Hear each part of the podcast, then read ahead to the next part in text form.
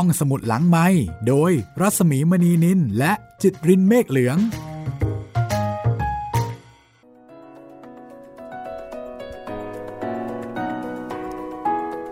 ตอนรับคุณผู้ฟังเข้าสู่รายการห้องสมุดหลังไมค์นะคะกลับมาเจอกันอีกเช่นเคยค่ะสวัสดีคุณจิตรินค่ะสวัสดีครับพี่หมีวันนี้เป็นตอนสุดท้ายแล้วนะคะของการนำเสนอเรื่องสั้นของอ.อุดากรค่ะปิดท้ายเลยเรื่องที่21นะคะพูดแล้วก็ใจหายเหมือนกันนะครับพี่เราอยู่กับอ.อุดากรมาก็มากกว่า20ตอนเนาะใช่ครับแล้วก็สำหรับตอนนี้ก็จะเป็นตอนที่ชื่อว่า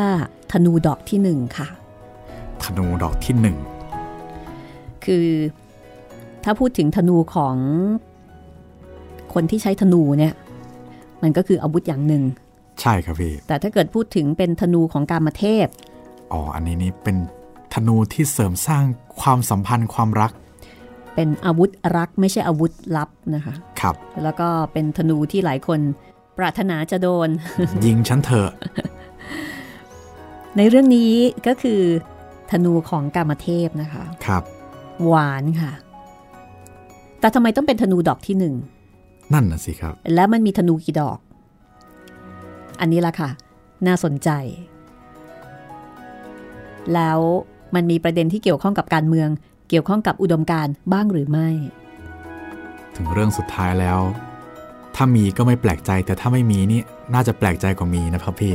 เพราะว่าทุกเรื่องของอ.อุดากรเนี่ยไม่ว่าจะเขียนเกี่ยวกับอะไรก็ตามจะต้องสอดแทรกความคิด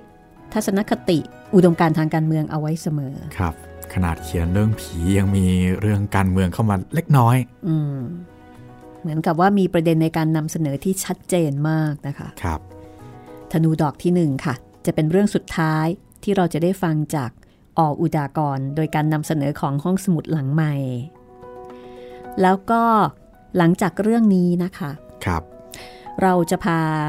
คุณผู้ฟังไปพบกับแขกรับเชิญโอ้นะคะตอนต่อไปเรามีแขกรับเชิญครับมีแขกรับเชิญที่จะมาพูดคุยเกี่ยวกับเรื่องของตึกกรอสเกี่ยวกับเรื่องของอ.อุดากรครับคืออ.อุดากรถ้าเกิดว่าท่านมีชีวิตอยู่จนกระทั่งถึงตอนนี้เนี่ยท่านก็น่าจะมีอายุประมาณ90กว่าปี90กว่าปีร่วม100ละค่ะครับเพราะว่าปีที่มีการตีพิมพ์เรื่องสั้นต่างๆเนี่ยคุณจิตรินจะสังเกตว่าจะลงปีเอาไว้ประมาณปี2492 2493ตอนนั้นท่านก็ไม่ทราบว่าประมาณ23-24ครับก็บวกไปจากตอนนั้นอีกสัก60ปีก็70ปีก็ปี93เนี่ยจนกระทั่งถึงปัจจุบันเนี่ยคือ70ปีครับเพราะฉะนั้นถ้าตอนนั้นท่านมีอายุประมาณสัก23 24 25ตอนนี้ก็นั่นล่ะค่ะก็93 94 95ครับดังนั้นนะคะเราก็เลยเชิญแขกรับเชิญที่ท่านเป็นผู้หลักผู้ใหญ่แต่อายุยังไม่ได้ถึง90นะคะครับแขกรับเชิญของเรานี่ท่านก็ออกตัวบอกว่าโอ้ผมยังไม่ได้ถึงขนาดนั้นผมอายุแค่70กว่าเอง70กว่านี่ก็ถึงขนาดนั้นแล้วล่ะครับถึงแค่70กว่าเองนะคะท่านเป็นผู้หลักผู้ใหญ่ในวงการสาธารณสุขนะคะแล้วก็มีบทบาทในหลายเรื่องทั้งเรื่องของบัตรทองเรื่องของสสส.สำนักงานกองทุนสนับสนุนการสร้างเสริมสุขภาพเรื่องของการวางระบบสาธารณสุขในบ้านเราซึ่งถือได้ว่าเป็นบุคคลที่มีส่วนสำคัญมากครับเป็นหมอค่ะแต่ในอีกด้านหนึ่งที่เชิญท่านมาก็คือท่านเป็นนักอ่านด้วยนี่แหละค่ะสำคัญเลยทีเดียวสอดคล้องกันเลยอ.อุดากรท่านก็เป็น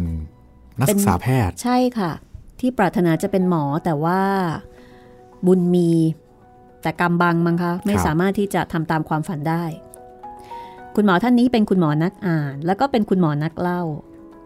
คือท่านเล่าวิเคราะห์หนังสือดีๆที่ท่านอ่านเอาไว้เนี่ยหลายเรื่องทีเดียวนะคะแล้วก็ล้วนแล้วแต่เป็นหนังสือ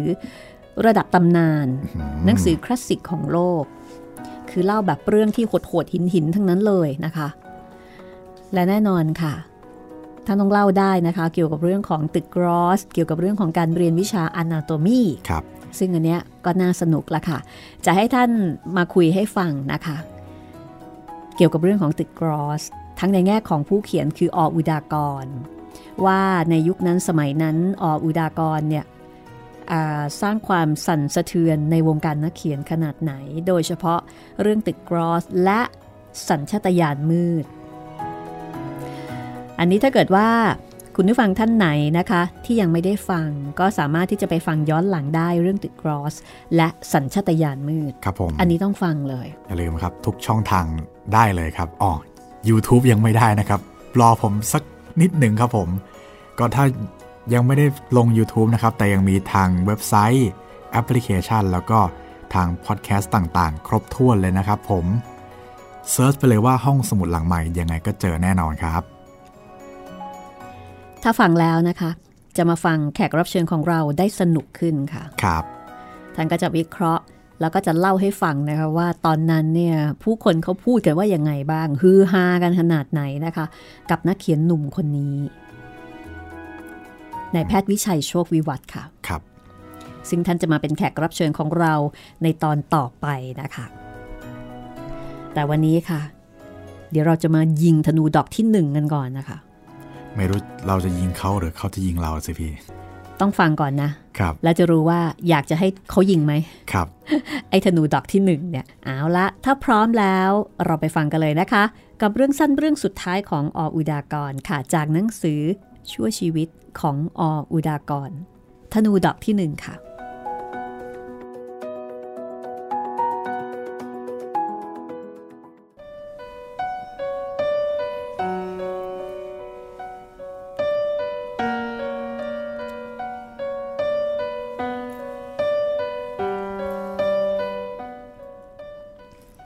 กามเทพมีธนูอยู่3ดอกทรงสาลิตุลเริ่มเรื่องธนูดอกที่3ของเขาดังนี้แล้วก็กล่าวต่อไปว่าดอกที่1เป็นไฟเรียกว่าความปรารถนาดอกที่2เรียกว่าความอิจฉาและดอกที่3นั้นคนที่มีรักเรียกมันด้วยน้ำตาว่าความเศร้าโศก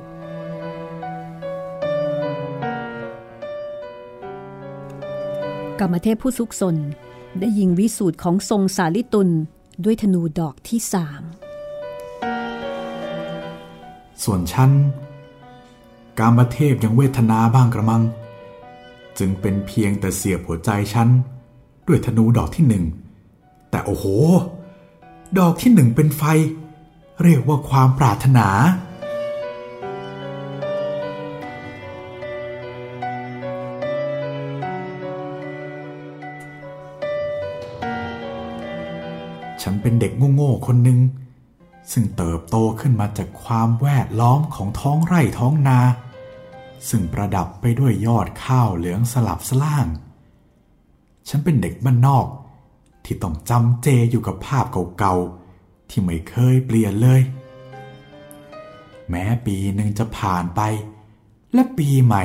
จะเข้ามาแทนที่ภาพทุ่งกว้างที่เต็มไปด้วยรอยไถเมื่อต้นปีเต็มไปด้วยสีเหลืองอร่ามของรวงข้าวในกลางปี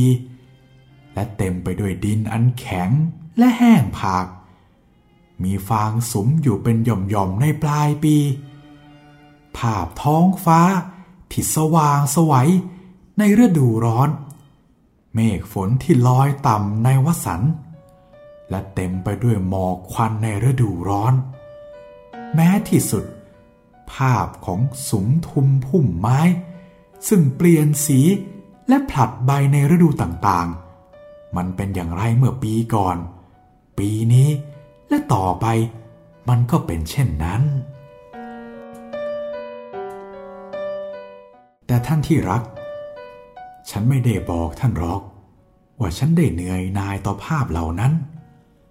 แม้มันจะเป็นการเห็นที่จำเจฉันรักผีเสื้อที่โบกโบยอยู่เหนือดอกทานตะวันสีงามในต้นฤดูฝนฉันรักที่จะฟังเสียงนกเล็ก ที่ร้องอยู่ตามสุมทุมพุ่มไม้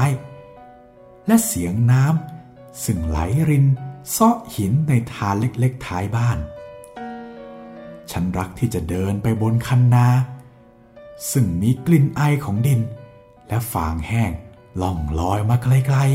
ๆแม้สุดดอกปีบซึ่งเริ่มบาน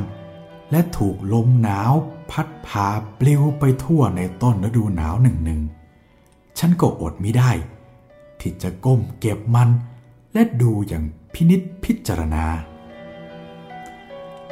ฉันเป็นคนที่ไม่เคยมีความหลังฉันไม่เคยเลยที่จะต้องผิดหวังในสิ่งใดสิ่งหนึ่งในชีวิตเป็นคนโชคดี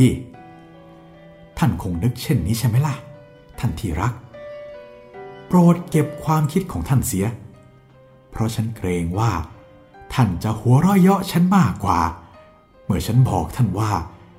ทั้งนี้เป็นเพราะฉันไม่เคยหวังอะไรเลย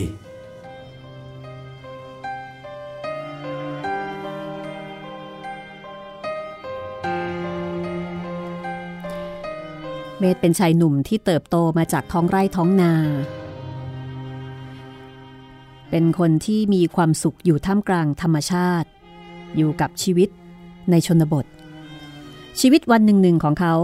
หมดไปกับการทำงานในท้องทุ่งท่ามกลางแสงแดดเปรี้ยง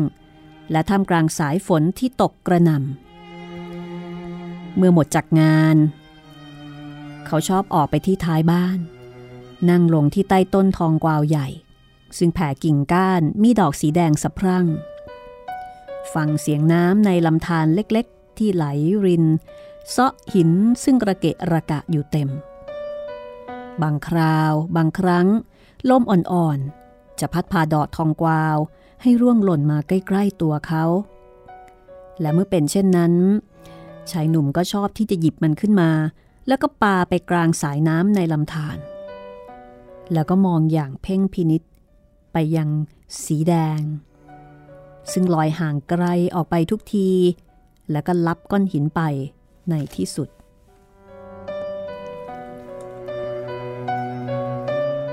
ท่านที่รัก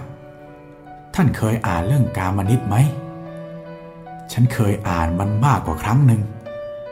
เป็นหนังสือที่เข้าใจยากเหลือเกินในครั้งแรกแต่ฉันก็อ่านคลำไปกระทั่งจบฉันชอบเหลือเกินเป็นเรื่องที่มีกลิ่นอายของรสพระธรรมและดอกไม้แทรกแซงอยู่ตั้งแต่หน้าแรกจนถึงหน้าสุดท้ายฉันซาบซึ้งในพุทธดำรัสแต่ทว่าฉันแปลกใจเหลือเกินทำไมนะตถาคตเจ้าจึงประทานพุทธโอวาทแก่วาสิทธีว่าที่ใดมีรักที่นั่นมีทุกข์แปลกจริงๆนะท่านอนุญาตให้ฉันเล่าเรื่องของตัวฉันเองให้ท่านฟังหน่อยได้ไหมฉันคิดว่าคงไม่ยาวกระทั่งท่านเบื่อเป็นแน่อนุญาตให้ฉันพาท่านไปในดินแดนที่สมเด็จพระสัมมาสัมพุทธเจ้าดำรัสไว้ว่าที่นั่นมีทุกข์สักหน่อยเถิดและช่วยบอกสักหน่อยว่าท่านมีความแปลกใจเหมือนฉันหรือเปล่า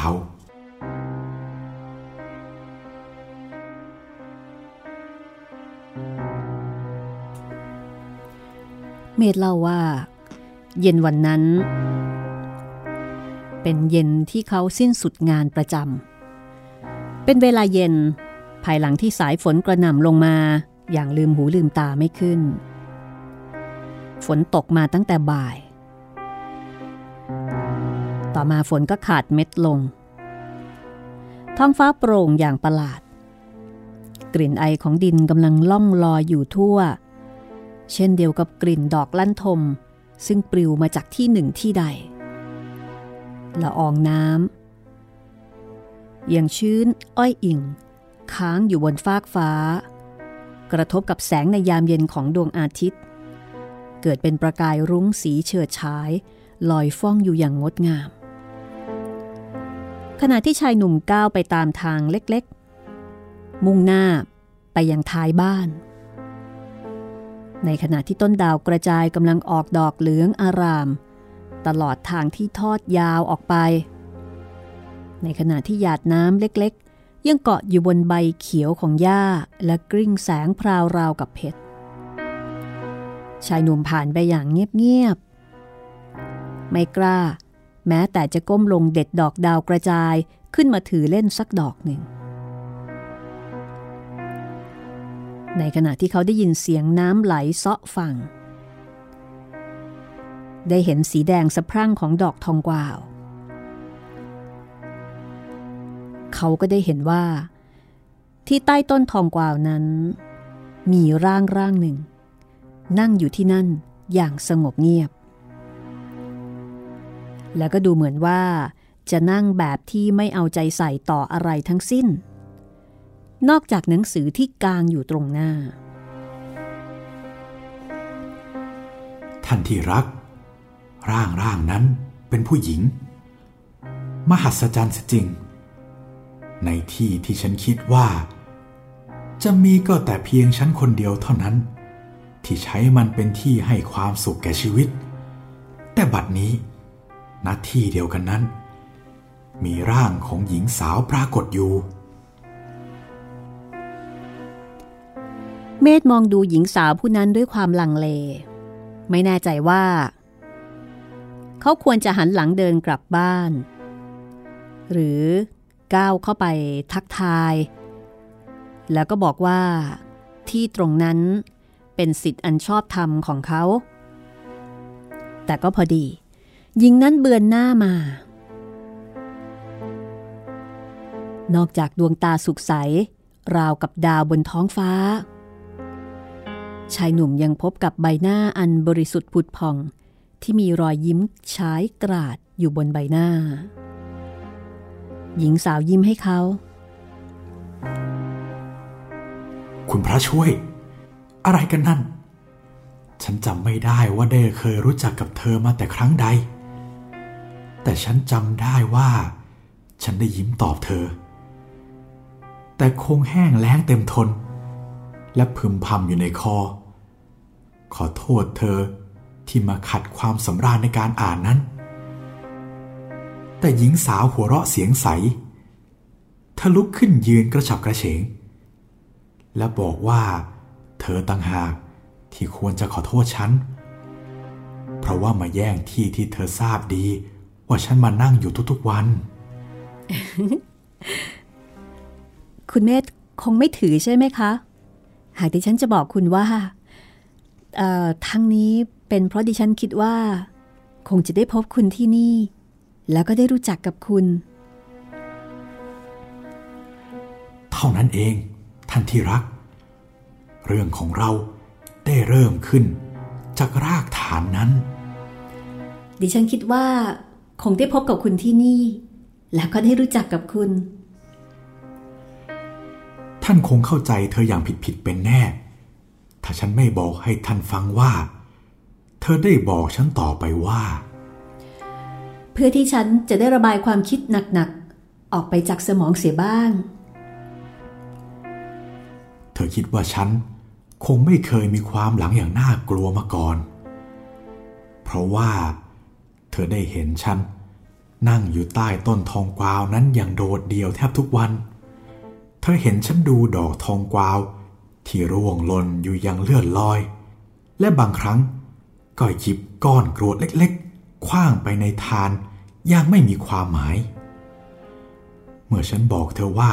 ความจริงเป็นอย่างไรเธอเลิกคิ้วและหัวเราะอย่างประหลาดใจและหน้าแดงเมื่อฉันพึมพำว่า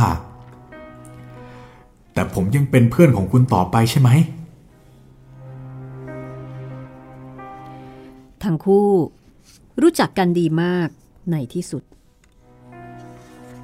หญิงสาวเป็นคนที่สนใจในธรรมชาติและสิ่งรอบข้างทั้งคู่ได้เดินไปด้วยกันบนคะนาเล็กๆที่ซึ่งหญิงสาวมักจะร้องอย่างตื่นเต้นแล้วก็ชี้ชวนให้ดูนกซึ่งบินกลับรังเป็นฝูงๆบางครั้งเธอจะหัวเราะอย่างรื่นเริงเมื่อเห็นลูกควายตัวเล็กๆร้องเสียงลั่นวิ่งตามแม่เมื่อต้องการนมเธอเป็นคนที่ไม่เหนื่อยหน่ายต่อธรรมชาติเลย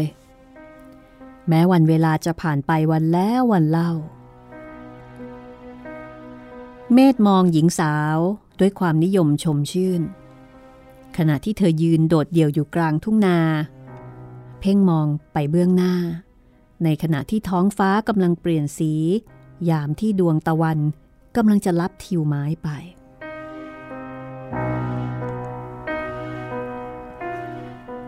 เธอคุยกับฉันในเรื่องต่างๆเธอเล่าเรื่องต่างๆที่เธอเคยอ่านในหนังสือเธอเล่าว่าถ้าจับใจจริงๆในตอนจบของเรื่องข้างหลังภาพที่ศรีบุรพาเขียนเธอเห็นไหมคนอย่างหม่อมราชวงศ์กิรติมีจริงดิฉันเชื่อคนหนึ่งละแล้วเธอรู้สึกอย่างไรบ้างที่หม่อมราชวงศ์กิรติบอกว่าฉันตายโดยปราศจากคนที่รักฉันแต่ฉันก็ภูมิใจแล้วว่าฉันมีคนที่ฉันรักเธอเล่าให้ฉันฟังถึงความคิดเห็นของเธอขณะที่ดวงตะวันพ้นขอบฟ้าพระจันทร์เมื่อวันเต็มดวงดอกไม้บานข้าวกำลังออกรวงและแทบทุกสีพันอย่างและไม่ลืมที่จะถามฉันว่าฉันมีความรู้สึกอย่างไรตรงกับเธอหรือเปล่าเช่นนี้เสมอในที่สุดชายหนุ่มก็เริ่มรู้สึกว่าชีวิตของเขาจะขาดเธอไม่ได้เสียแล้วกามเทพได้เริ่มต้นทำงานแล้วเขารู้สึกอบอุ่นขณะที่เดินเคียงข้างเธอขณะที่ก้อนเมฆสีขาวผุดผ่องกำลังล่องลอยอยู่ในฟ้ากว้างชายหนุ่มรู้สึกว่าโลกนี้ทั้งโลกเป็นของเขาขณะที่ทั้งคู่นั่งอยู่ใกล้กันบนก้อนหินใต้ต้นทองกวาวริมลำธารเล็กๆนั้นแต่ฉันก็ยังเป็นฉันที่ไม่กล้าจะหวังอะไรอยู่เช่นเดิมฉันเกรงเหลือเกินว่าจะต้องเป็นคนมีชีวิตซึ่งผิดหวังดังนั้นท่านที่รักสิ่งเดียวที่ฉันสารภาพกับเธอก็เป็นเพียงดวงตาที่ร้อนรนและซึ่งบอกความปรารถนาอันสูงเท่านั้นทั้งคู่มีโอกาสชี้ชวนดูแสงนวลสกาวของดวงจันทร์วันเพ็ญร่วมกันถึง4ครั้งแต่หลังจากนั้นไม่กี่วัน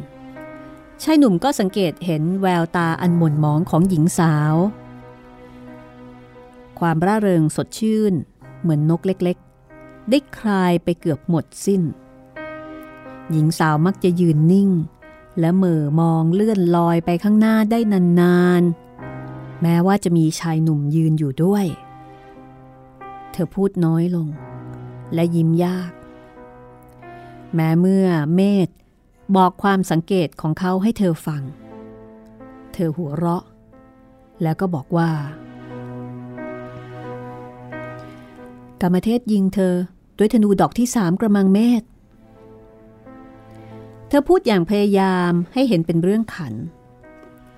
แล้วก็พูดเรื่องอื่นขึ้นมากลบเกลื่อนเสียดังนี้ทุกครั้งจนกระทั่งเมธไม่สามารถจะถามเธอได้อีกต่อไปฉันพบประกายแห่งความเศร้าโศก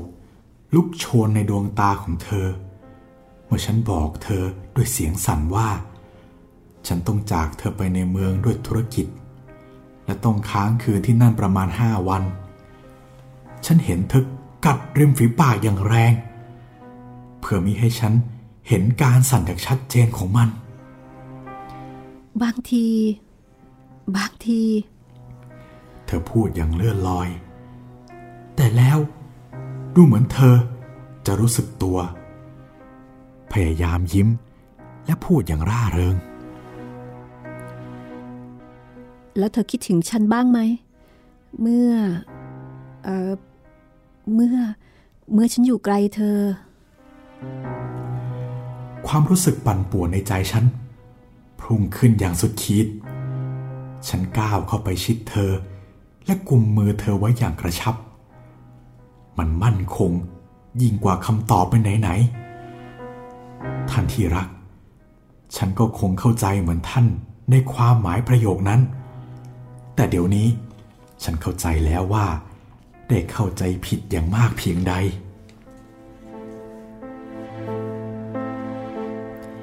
เมธ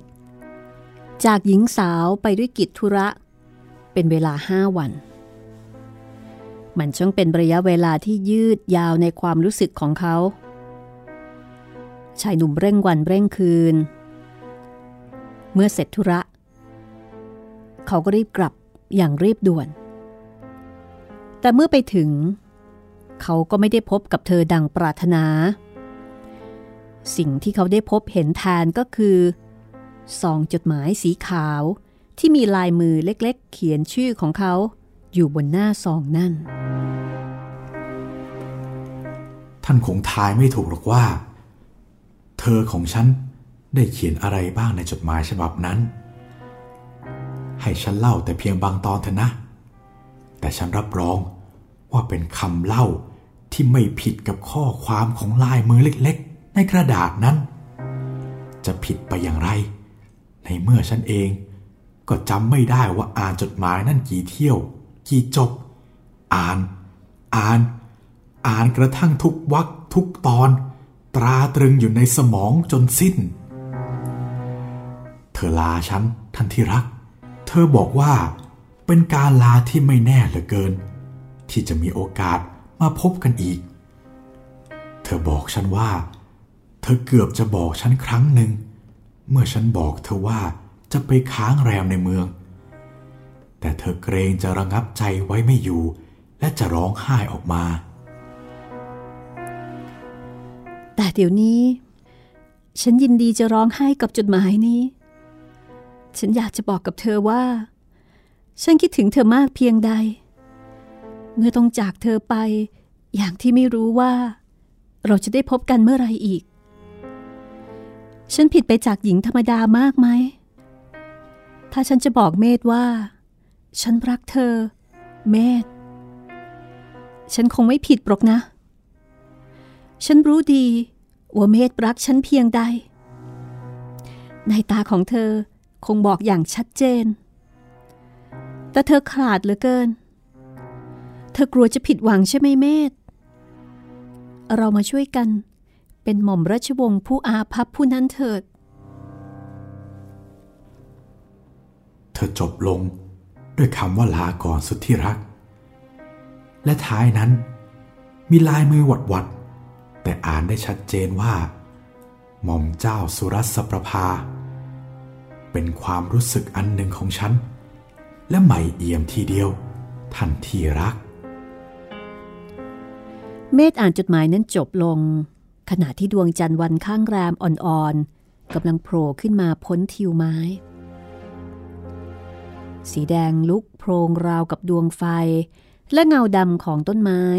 ปรากฏขึ้นทาบที่โน่นและที่นี่ดูดำทะมึน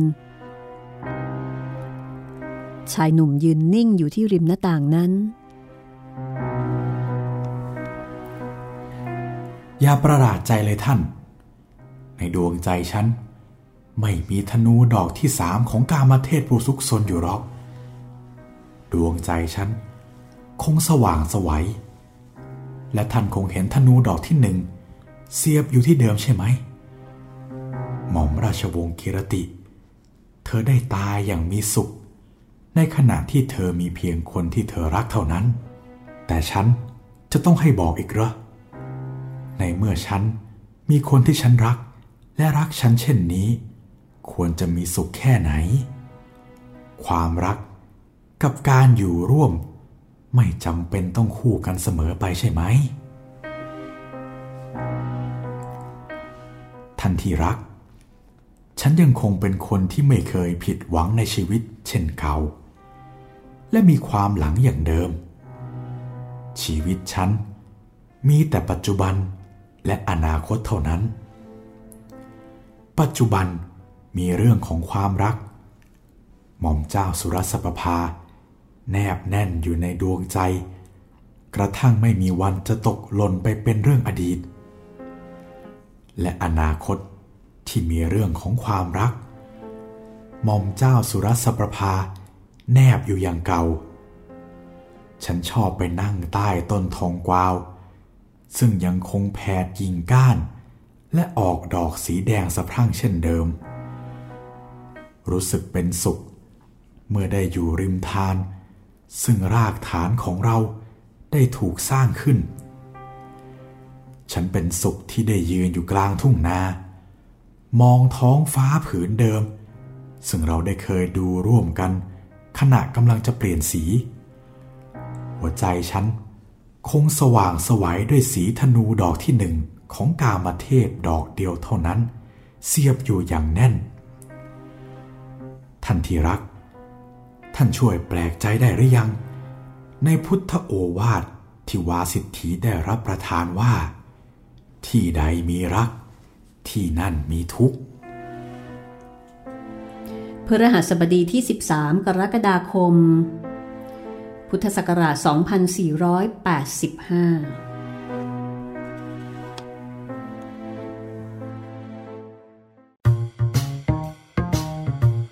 ห้องสมุดหลังไมค์โดยรัศมีมณีนินและจิตรินเมฆเหลือง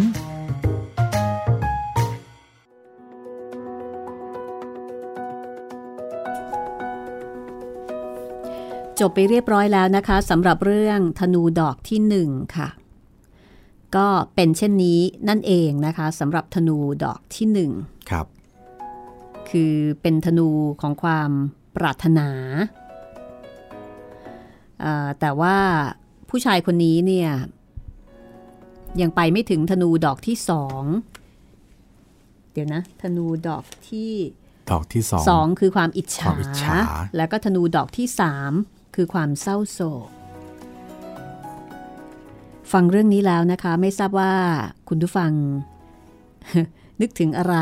หรือว่าคิดเห็นอย่างไรนะคะคุณจิตรินอ่านเรื่องนี้แล้วนี่เป็นยังไงบ้างผมได้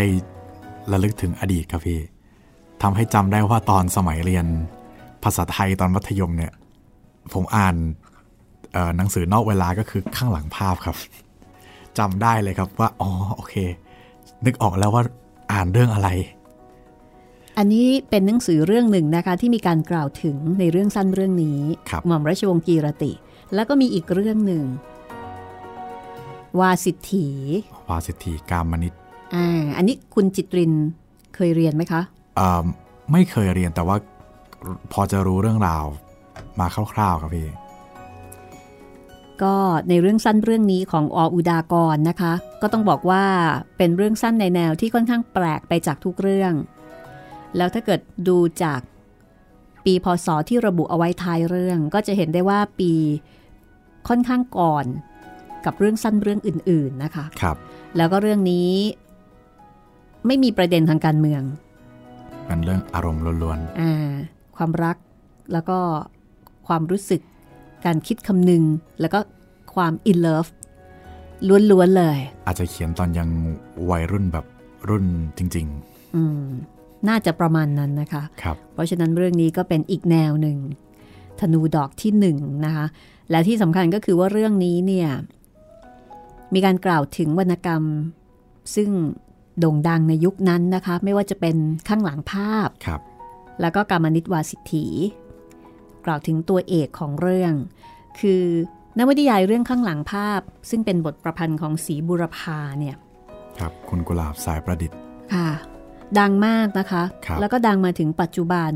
หม่อมราชวงศ์กีรติก็ได้พูดประโยคเด็ดค่ะซึ่งในยุคนั้นสมัยนั้นเนี่ยเข้าใจว่าน่าจะเป็นประโยคที่หนุ่มสาวยุคนั้นจำได้แล้วก็รู้สึกว่าโอ้โหมันโดนใจเหลือเกินนะคะประโยคเด็ดสำหรับคนอกหักฉันตายโดยปราศจากคนที่รักฉัน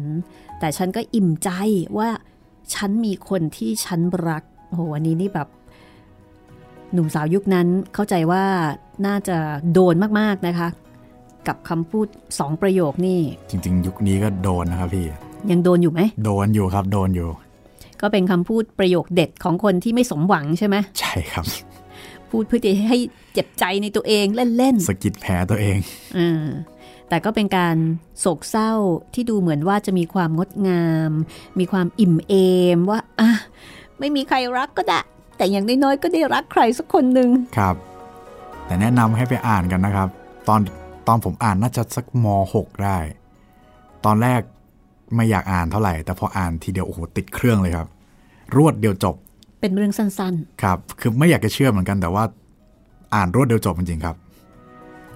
ก็ลองไปหาอ่านดูได้นะคะข้างหลังภาพค่ะแล้วก็เรื่องนี้มีการนำมาทำเป็นละครเพลงหลายครั้งอยู่หลายรอบละครเวทีครับค่ะเรื่องของนพพรแล้วก็หม่อมราชวงศ์กีรตินะคะหญิงสูงศักดิ์ที่ต้องไปแต่งงานกับชายผู้อายุคราวๆพ่อด้วยความจำเป็นของครอบครัวครับสามีรู้สึกว่าจะเป็นนักการทูตนะคะแล้วก็ต้องไปประจำเดี๋ยวนะไม่แน่ใจว่าเป็นนักการทูตหรือเปล่าแต่ว่าสามีเนี่ยเป็นข้าราชการชั้นผู้ใหญ่แล้วก็ต้องเดินทางไปต่างประเทศและตอนที่ไปญี่ปุ่นก็ไปเจอกับหนุ่มน้อยซึ่งเป็นนักเรียนอยู่ที่นั่นก็คือนพพรก็ทำหน้าที่เป็นคนดูแลแล้วก็เป็นคนพาหม่อมราชวงศ์กีรติเนี่ยเที่ยวพักผ่อนในขณะที่สามีทำธุระและความรักก็ได้เกิดขึ้นที่นั่นแต่หลังจากนั้นนพพรก็เขาก็เป็นไปตามคันลองชีวิตของคนหนุ่มเขาก็มีความรักและเขาก็แต่งงาน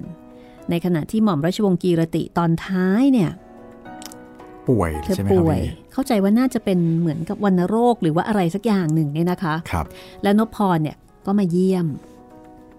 พอมาเยี่ยมก็เลยได้คุยกันแล้วก็มีภาพวาดที่บันทึกความทรงจำที่ลำธารแห่งหนึ่งซึ่งทั้งคู่เนี่ยเคยไปพักผ่อนแล้วก็ไปพายเรือด้วยกันครับซึ่งหม่อมราชวงศ์กีรติเนี่ยในฐานะที่เป็นผู้หญิงก็ยังคงมีความทรงจำที่ชัดเจนเกี่ยวกับความรักซึ่งเกิดขึ้นครั้งนั้นคือมันเป็นความรักจริงๆของเธอแต่ในขณะที่นพพรเนี่ยก็อาจจะเป็นความรักเล็กๆที่เกิดขึ้นแล้วหลังจากนั้นมันเป็นไปไม่ได้เพราะว่าผู้หญิงเนี่ยเขามีสามีแล้วใช่สามีก็เป็นผู้หลักผู้ใหญ่ด้วยครับก็เหมือนกับก็กิ๊กกันอะไรทำนองนั้นถ้าพูดสมัยนี้นะคะครับแล้วผู้ชายเขาก็เรียนจบแล้วเขาก็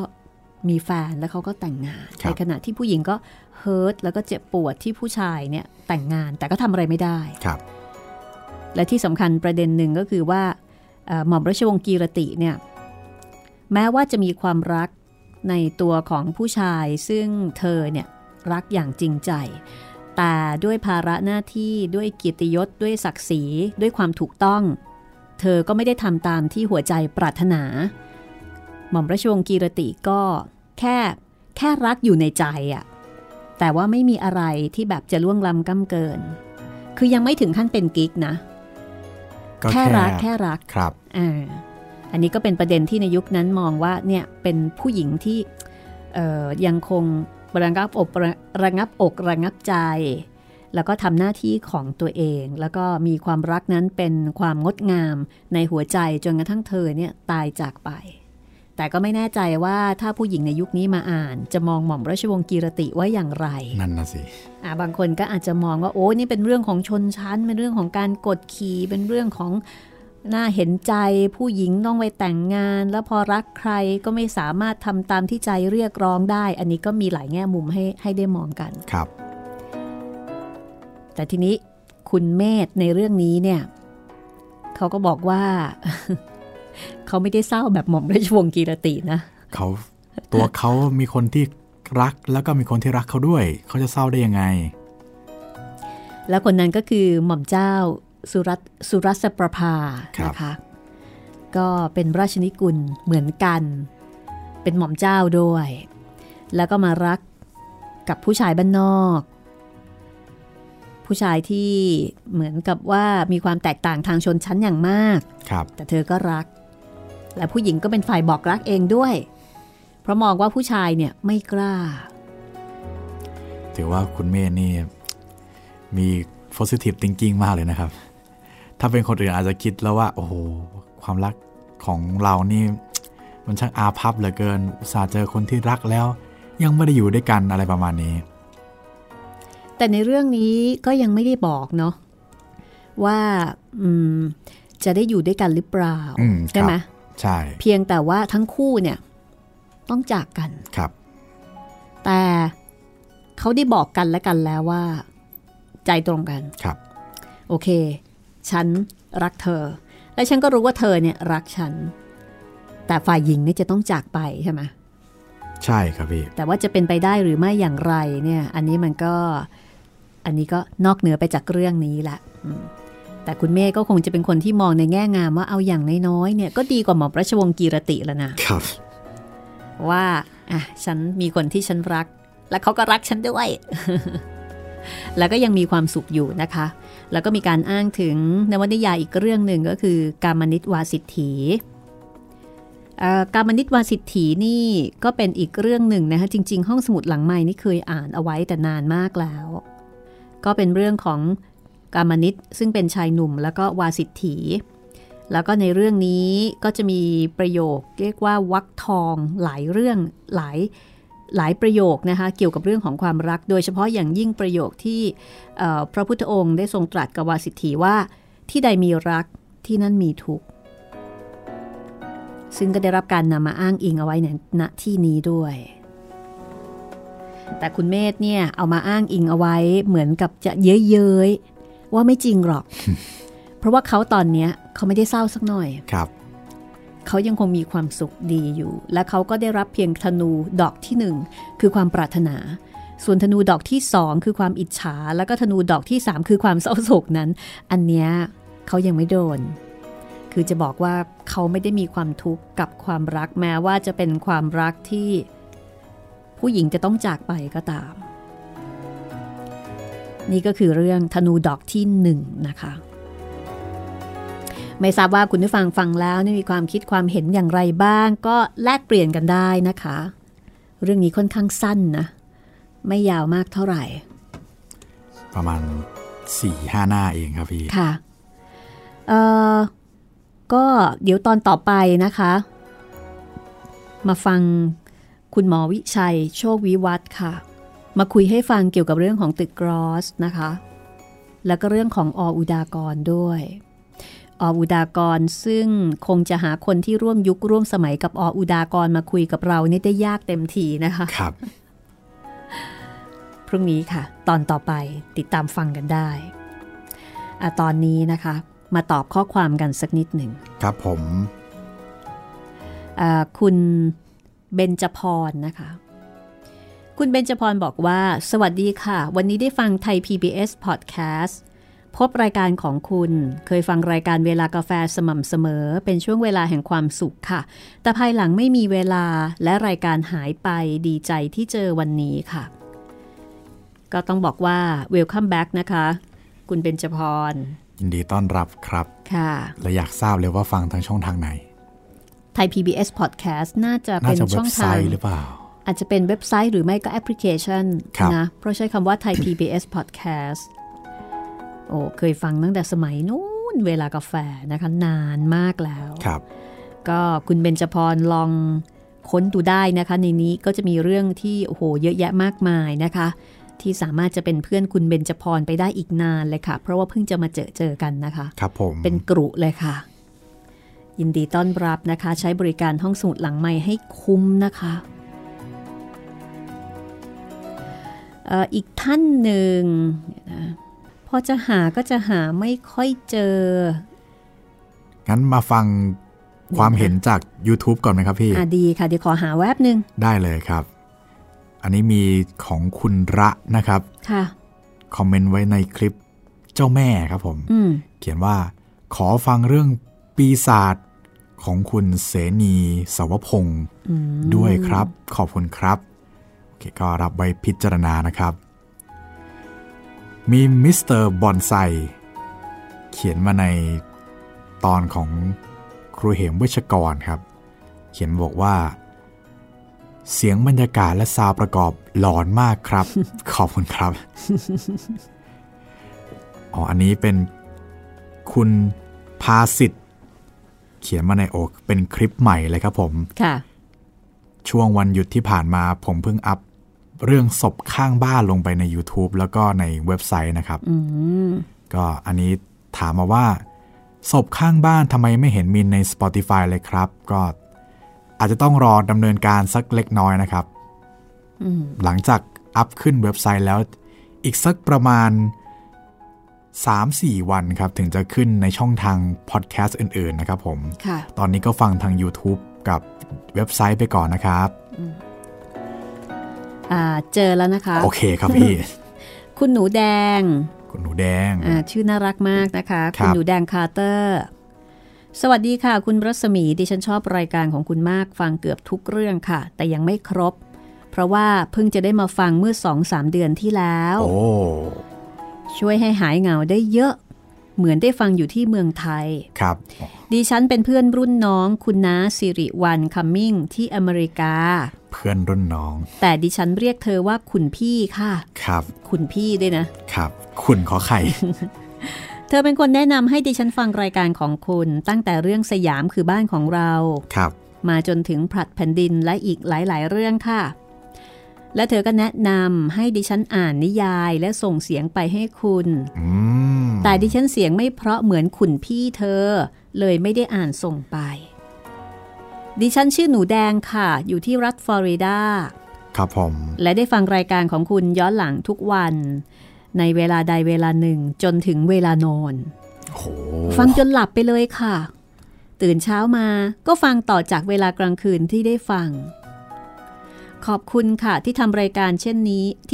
รดีๆเช่นนี้ให้ทั้งคนไทยในประเทศและต่างประเทศได้ฟังกันขอบอกเลยค่ะชื่นชมมากๆชอบมากนึกถึงตอนเด็กๆที่ได้ฟังนิยายจากวิทยุเหมือนสมัยตอนเด็กๆดิฉันฟังจากเหมือนสมัยที่ได้ฟังตอนเด็กๆดิฉันฟังจากพอดแคสต์ค่ะขอให้รายการของคุณอยู่คู่คนไทยไปนานๆนะคะขอบคุณมากครับผมอยากให้คุณอ่านเรื่องกาวหนมโหระทึกค่ะอยากฟังค่ะขอบคุณค่ะจำได้ว่าเคยมีคนขอมาด้วยนะครับพี่ใช่กาวหนมโหระทึกขอบคุณคุณหนูแดงนะครับจากฟลอริดาใช่ค่ะเดาว่าน่าจะไมอามี่แน่เลยหรือเปล่าฟลอริดานี่ก็เป็นอีกที่หนึ่งนะที่เป็นพื้นที่ที่มีการระบาดอย่างชุกชุมโอ้โหหนักหน่วงเลยครับพี่ฟลอริดานี่รัฐแรกเลยครับผู้ฟังของเรานี่นะโอ้โหอยู่แต่ละที่นี่คืออยู่ในจุดเสี่ยงทั้งนั้นเลยทั้งฟลอริดาทั้งแคลิฟอร์เนียเนี่ยนะคะครับก็ขอให้ปลอดภัยจากโรคร้ายแล้วก็ทุกๆโรคทุกๆเรื่องนะคะ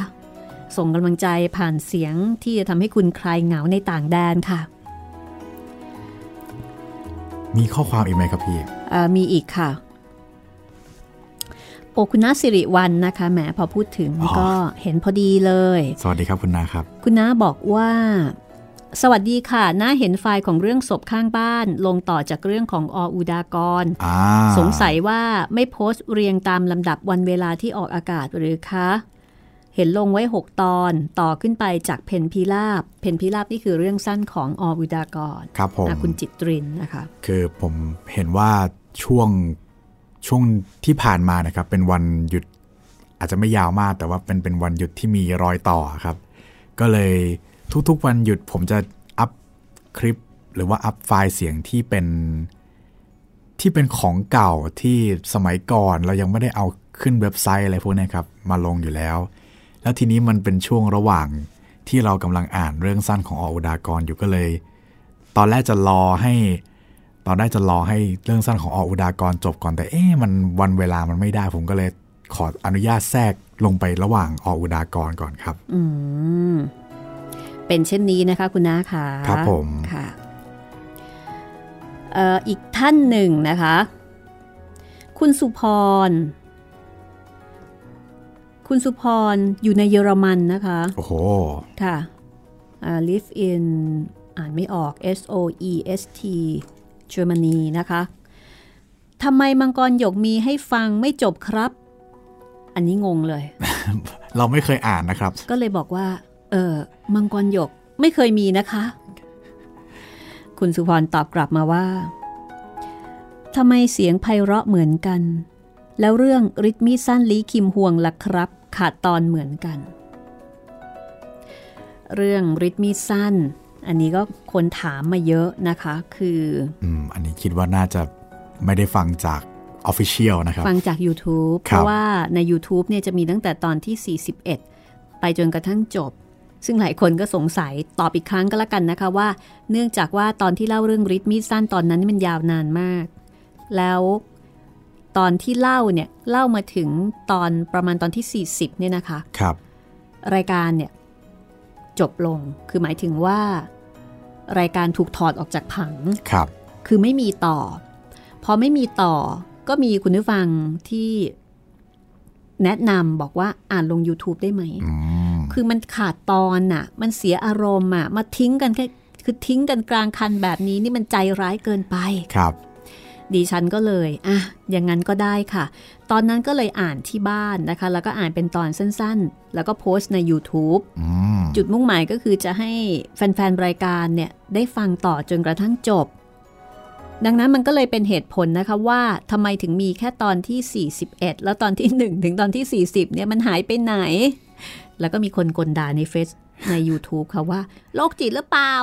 ทำไมเล่าตั้งแต่ตอนที่41 เห็นแล้วก็ขำแล้วก็ต้องขออภัยจริงๆนะคะครับคือในช่วงนั้นปัญหาเกี่ยวกับเรื่องของลิขสิทธิ์เนี่ยมันยังไม่เข้มข้นเราก็เลยเล่าใน YouTube ได้แต่ว่าในปัจจุบันเนี่ยเกี่ยวกับเรื่องของลิขสิทธิ์นี่ค่อนข้างจะยุ่งยากอยู่นะคะเราก็เลยไม่กล้าที่จะแบบโพสต์ตั้งแต่ตอนแรกถึงตอนที่40ลงไปมันก็เลยอีหลักอีเหลือค้างๆคาๆอยู่ชะนี้แหละค่ะคุณผู้ฟังค่ะเราเองก็ไม่ได้ปรารถนาที่จะให้คุณรู้สึกว่าถูกทอดทิ้งมาเริ่มตั้งแต่ตอนที่40แล้วก็ไม่มีตอนเริ่มต้นให้คุณฟังนะคะอันนี้ต้องขออภัยจริงๆเพราะว่ามันเป็นอุบัติเหตุของการออกอากาศเป็นผลจากเหตุการณ์เมื่อหลายปีที่ผ่านมาครับเป็นแบบนี้ค่ะอันนี้แจ้งให้ทราบนะคะครับผมแล้วก็ด้วยเหตุผลเดียวกันครับทำให้หลายๆเรื่องในอดีตเราก็ยังไม่สามารถนำมาลงในเว็บไซต์ในปัจจุบันได้นะครับค่ะคือห้องสมุดหลังใหม่เนี่ยมีอายุประมาณ11ปีแล้วก็ช่วงระยะเวลา11ปีเนี่ยมันก็มีการเปลี่ยนแปลงอะไรต่อมีอะไรเยอะแยะมากมายนะคะอย่างเรื่องของลิขสิทธิ์ในช่วงระยะเวลา11ปีเนี่ยเปลี่ยนไปเยอะค่ะครับคือสมัยก่อนมันยังไม่ค่อยเป็นประเด็นนะคะแต่ตอนนี้มันเป็นประเด็นนะคะเป็นประเด็นมากเลยทีเดียวเพราะฉะนั้นก็เลยกลายมาเป็นประเด็นที่อาจจะทำให้เกิดความไม่สะดวกในการที่จะให้คุณได้ฟังเรื่องทุกเรื่องที่เคยเล่ามาต้องขออภัยไว้ด้วยจริงๆนะคะขออภัยไว้ณที่นี้ด้วยนะครับฟังเรื่องที่สะดวกกันละกันนะคะมีเยอะแยะมากมายครับผมเอาละวันนี้หมดเวลาของห้องสมุดหลังไมค์แล้วก็อย่าลืมนะคะคุณสามารถที่จะเสนอเรื่องใหม่ๆมาได้แล้วก็แนะนำติชมมาได้ผ่านเพจของดิฉันเองก็ได้รัศมีมณีนินหรือว่าไปที่เพจของไทย PBS ของ YouTube นะคะครับผมถ้าทาง YouTube นะครับพิมพ์คอมเมนต์ไว้ใต้คลิปได้เลยแล้วก็ถ้าอยากจะคุยกันผ่านในแฟนเพจ Facebook ก็ไทย PBS Podcast เลยครับหรือว่าบางคนตอนนี้หลายคนก็ทราบอีเมลผมแล้วมีคนทักมาในอีเมลหลายคนนะครับก็ยังรบกวนเขียนหัวข้อให้ชัดเจนนะครับบางทีผมก็อาจจะข้ามไปได้ถ้าแบบอยากจะพูดคุยกันไม่มีปัญหาครับแต่ว่าเขียนหัวข้อให้ชัดเจนด้วยนะครับว่าทักทายจากห้องสมุดหลังไมค์อะไรแบบนี้ขอบคุณมากนะครับทุกคนที่ให้กำลังใจส่งกำลังใจมาแล้วก็กิจกรรมอ่านดีอ่านดังกับห้องสมุดหลังไมค์ตอนนี้มีผู้ร่วมสนุกส่งมาหลายท่านทีเดียวนะครับคิดว่าในสัปดาห์หน้าเป็นต้นไปน่าจะเริ่มเอาคลิปเสียงลงมาในรายการได้แล้วขออนุญาตเรียบเรียงแล้วก็จัดลำดับสักเล็กน้อยนะครับค่ะรอฟังนะคะเราจะได้ฟังหนังสือหลายๆเล่มในคราวเดียวกันเพราะว่าที่ผ่านมาเวลาที่เล่าเรื่องใดก็จะเป็นเรื่องนั้นไปตลอดหลายๆวันนะคะคราวนี้เราจะได้ฟังเรื่องนั้นนิดเรื่องนี้หน่อยเหมือนกับได้ชิมอาหารจานเล็กๆที่นำเสนอมาแล้วถ้าเกิดว่าคุณสนใจคุณชอบก็จะได้ไปตามหาได้นะเปลี่ยนบรรยากาศบ้างค่ะครับวันนี้ขอบคุณสำหรับการติดตามรับฟังนะคะแล้วพบกันใหม่กับตอนต่อไปของห้องสมุดหลังไมค์ค่ะสวัสดีค่ะสวัสดีครับ